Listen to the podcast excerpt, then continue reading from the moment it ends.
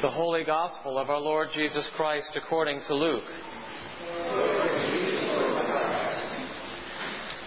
Jesus was praying in a certain place, and after he had finished, one of his disciples said to him, Lord, teach us to pray, as John taught his disciples. Jesus said to them, When you pray, say, Father, hallowed be your name. Your kingdom come. Give us each day our daily bread. And forgive us our sins, for we ourselves forgive everyone indebted to us. And do not bring us to the time of trial. And Jesus said to them, Suppose one of you has a friend, and you go to him at midnight and say to him, Friend, lend me three loaves of bread, for a friend of mine has arrived, and I have nothing to set before him. And he answers from within, Do not bother me. The door has already been locked, and my children are with me in bed. I cannot get up and give you anything. I tell you, even though he will not get up and give him anything because he is his friend, at least because of his persistence, he will get up and give him whatever he needs. So I say to you, ask and it will be given. Search and you will find. Knock and the door will be opened for you. For everyone who asks receives, and everyone who searches finds, and for everyone who knocks, the door will be opened. Is there anyone among you who, if your child asks for a fish, will give a snake instead of a fish? Or if the child asks for an egg, will give a scorpion? If you then, who are evil, know how to give good gifts to your children, how much more will the Heavenly Father give the Holy Spirit to those who ask Him? The Gospel of the Lord. Gracious God, may your word only be spoken, and may your word only be heard. In the name of Jesus Christ, the living word. Amen.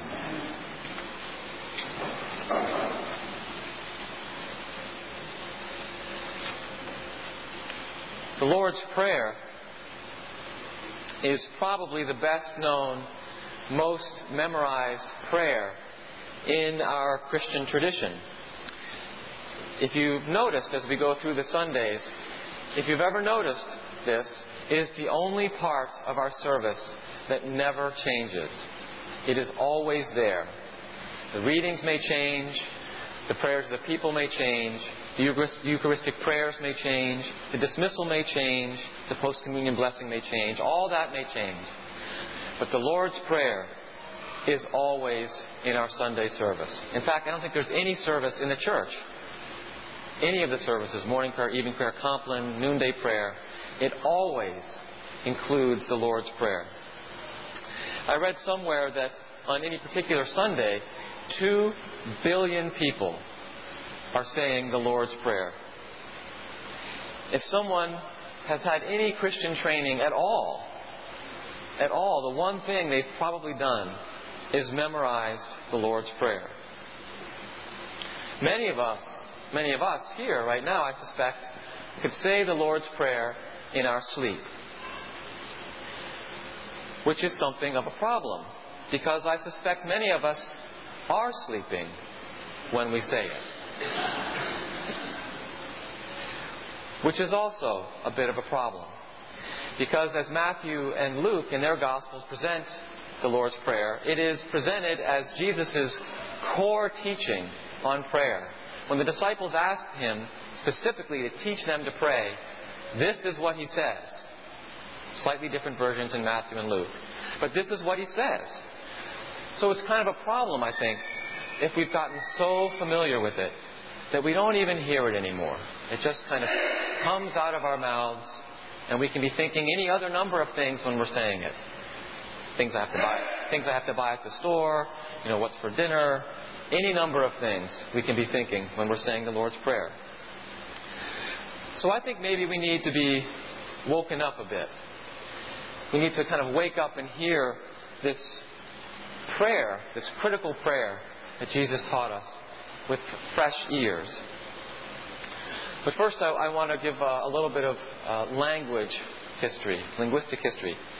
Most of us probably know, if we stop for a second to think about it, that Jesus didn't speak English. We probably realize that. But we might not know that Jesus spoke a language called Aramaic. That was the language of his everyday speech. And the speech of the people that Jesus was around every day was Aramaic. Jesus likely also knew Hebrew. Uh, that was the language of the Bible that he knew, and he could read that and probably talk about it in Hebrew. Uh, he certainly had discourse with the religious authorities of the day, and Hebrew was the kind of official religious language of the temple and synagogue, much the way that Latin became the official uh, scholarly language and uh, church language of the Roman Catholic Church. So Jesus knew Aramaic as his everyday vernacular language, as well as Hebrew to a good degree. And also, he probably knew some Greek. Greek was the uh, language of commerce in the Roman Empire. And uh, Jesus, by tradition, was a carpenter, so he probably needed some Greek to get his business done, to pay his bills, and so forth. So, uh, and to get instructions on what he was supposed to do with the wood. So Jesus knew Aramaic well. That was his heart language. And Hebrew, which was his praying language, as well as his uh, studying language. Certainly he prayed in Aramaic as well. And also um, some Greek.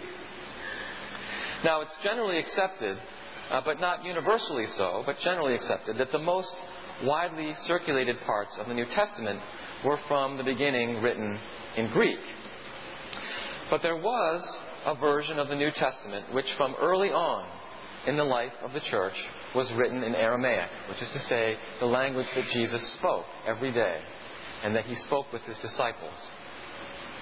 It came out of the church in a part of Syria that was uh, beyond the influence of Rome, and it is still used in parts of the church around the world that have their origins in that particular part of Syria. It is known as the Peshitta, meaning uh, from the Aramaic word for straight or common. The implication being that it was the true, common, straightforward uh, gospel and uh, words of Jesus. And this source, the Peshitta, the Aramaic gospel, is our source for the Lord's Prayer in Jesus' own tongue. Now, translating from the Aramaic into English is going to yield a different kind of an English translation than translating from Greek into English. And I think can help us uh, hear afresh uh, the kinds of thoughts that Jesus wants us to know and think about uh, when we think about prayer. So, what I'd like us to do for a little uh, school exercise here is to take out the, the insert that hopefully you got, 8.5 by 11 sheet of paper. And I'd like us to say the Lord's Prayer in English. I won't have us try to do the transliteration from the Aramaic, but say the English that's on the far right hand column, just to have a sense of what that feels like. And this is a, a, a possible translation from Luke's version of the Lord's Prayer in Aramaic. O birther, Father, Mother of the cosmos, focus your light within us make it useful. Create your reign of unity now. Your one desire then acts with ours, as in all life, so in all forms. Grant what we need each day in bread and insight. Loose the cords of mistakes binding us as we release the strands we hold of others' guilt. Don't let surface things delude us. It gives us kind of a different feel, doesn't it? And this is only one possible way of translating the Aramaic.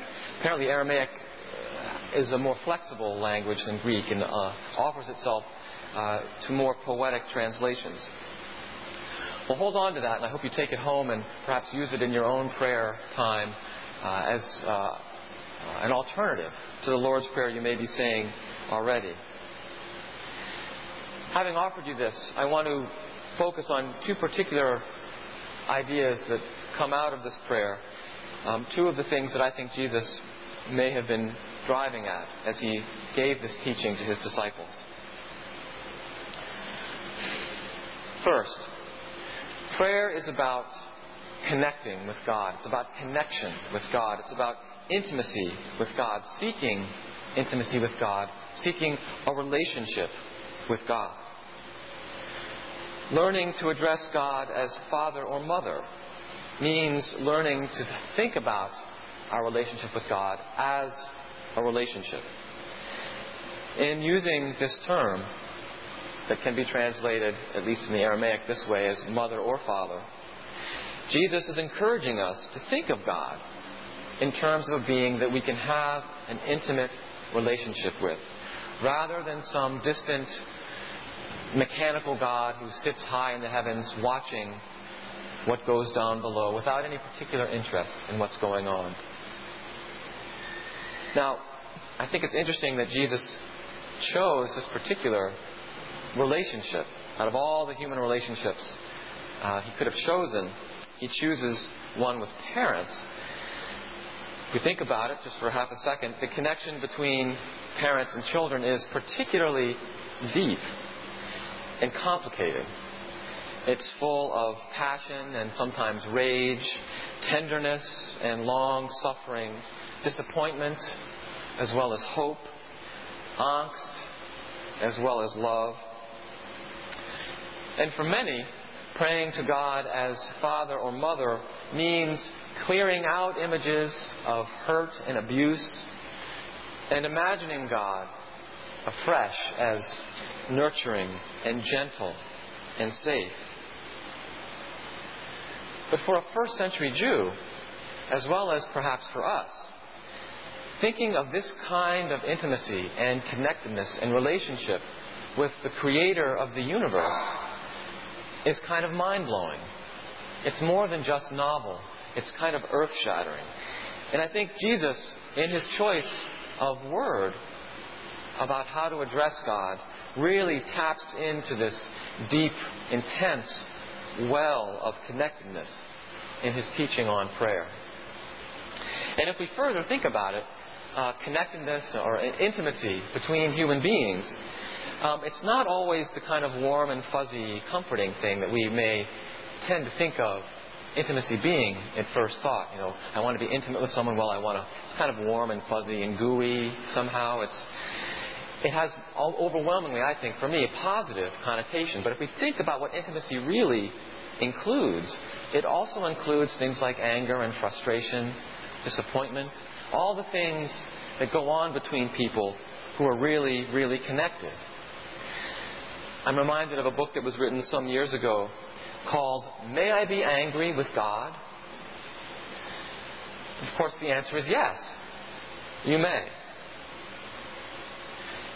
In the parable which follows the giving of the Lord's Prayer here in Luke, I think the example that Jesus uses kind of illustrates the complexity of the relationship, of an intimate relationship. Jesus, you recall, uh, tells the story about a man who goes next door to his neighbor to get some bread in the middle of the night because the first man has uh, had a guest unexpectedly. He has nothing to give him. So he goes next door to his neighbor, knocks on the door, and says, You got to give me something so I can feed my guest. And the man inside says, I'm not going to get up for you. My children and I are in bed. I'm not getting up. You know, tough. The guy persists. And finally, the man in the house relents and gives him the bread. Now, imagine, you know, if, if we're supposed to think of the first man as the one who is praying, and the second man inside the house as God who's hearing the prayer, well, what does that say, perhaps, about Jesus' relationship with God? He maybe asks for things and they don't seem to happen right away. Maybe Jesus experiencing God as, as a reluctant giver, perhaps. Ultimately dependable. Ultimately dependable. But sometimes it must have felt to Jesus like God was holding back. So here's a, an example of Jesus, as I would suggest, perhaps, of his own experience in prayer with, with God. Um, it doesn't always feel like I get what I want right away, but if I keep at it, I know that God will provide. So in the Lord's Prayer, Jesus is giving us an example of prayer as connectedness, as intimacy, as a relationship with God. And he uses father and mother as a way to get at that, that intimacy. Second, prayer, like all relationships, requires persistence. Our lessons make that clear this morning. The lesson from Genesis shows Abraham going toe to toe with God again and again to try to get God to save Sodom and Gomorrah. And in the Gospel of Luke, uh, more than in any of the other Gospels, Jesus is shown praying often. Often. Alone, he prays alone, he prays all night, he prays with other people, he prays before big decisions, he prays in crisis, he prays in worship at the temple. As a child, he's, he prays in a synagogue, um, the local synagogue. He's praying all the time. And he explicitly mentions persistence as a virtue in prayer in this lesson this morning, as well as elsewhere. You may recall uh, the story of the persistent widow who goes again and again to a judge wanting justice. And the judge finally says, I don't care about justice, but this widow is so persistent, I'm going to give her what she wants to get her out of my hair. He uses these very earthy examples to describe persistence. So Jesus teaches that persistence is part of prayer that is connected and intimate. And if we think again about our human relationships, we're more likely to bug the people we're close to, right? Think about your children, or think about a good friend, or a spouse, or a partner. We don't nag a stranger about, to use a, a, a trite example, about washing the dishes, or uh, doing the laundry, or uh, do this or do that, or can you help me with this? We don't bug a stranger. We bug someone we're close to, that we're intimate with. So take advantage of that connectedness with God. Bug God about something. Choose something and bug God about it and build on that intimacy. Making prayer a habit is another way of being persistent. It's important to pray again and again about something that's important to you, to us, as individuals and as communities. But it's also important to come up with a time and a place and a way of praying that is consistent and regular and doable, and then doing it, whether we feel like it or not. Building that kind of a rule of prayer into our individual lives is persistence, and Jesus calls us to that. Now, there is, of course, the painful problem of even persistent prayers that seem to go unanswered. Although we have this wonderful um, assurance that Jesus gives in the gospel ask and it will be given, search and you will find, knock and the door will be open for you. If we're honest, we have to admit that there are times in our lives when we don't get what we ask for from God. Or the answer that we get may be no. Or it might be not yet. Or it might be I'm not sure. And I'm reminded of a piece of advice that uh, was given by the German poet Rainer Rilke uh, to a young friend who was asking him for advice about things um, from a collection of letters called uh, Letters to a Young Poet. And I think this, this has helped me in thinking about unanswered prayer or prayers that seem unanswered. And he says this Be patient toward all that is unsolved in your heart, and try to love the questions themselves. Do not now seek the answers which cannot be given you, because you would not be able to live them. And the point is to live everything. Live the questions now. Perhaps you will then gradually, without noticing it, live along some distant day into the answer. When I read those words and ponder them, I think that perhaps this is another way to think about prayer that may seem that it's not being answered or the answers aren't what we want them to be. That if we keep walking, keep persisting, keep working at this relationship with God, that someday, someday, we will live into the answer. That will have some satisfaction to us, even though it may not be the answer that we prayed for, that we hoped for. My prayer for all of us this morning is that we can hear the Lord's Prayer afresh, anew, in our, in our liturgies, but also in our own prayer lives, and that we can gain the energy and uh, inspiration that we need to remain persistent in our connectedness, in our intimacy, in our relationship with God. Amen.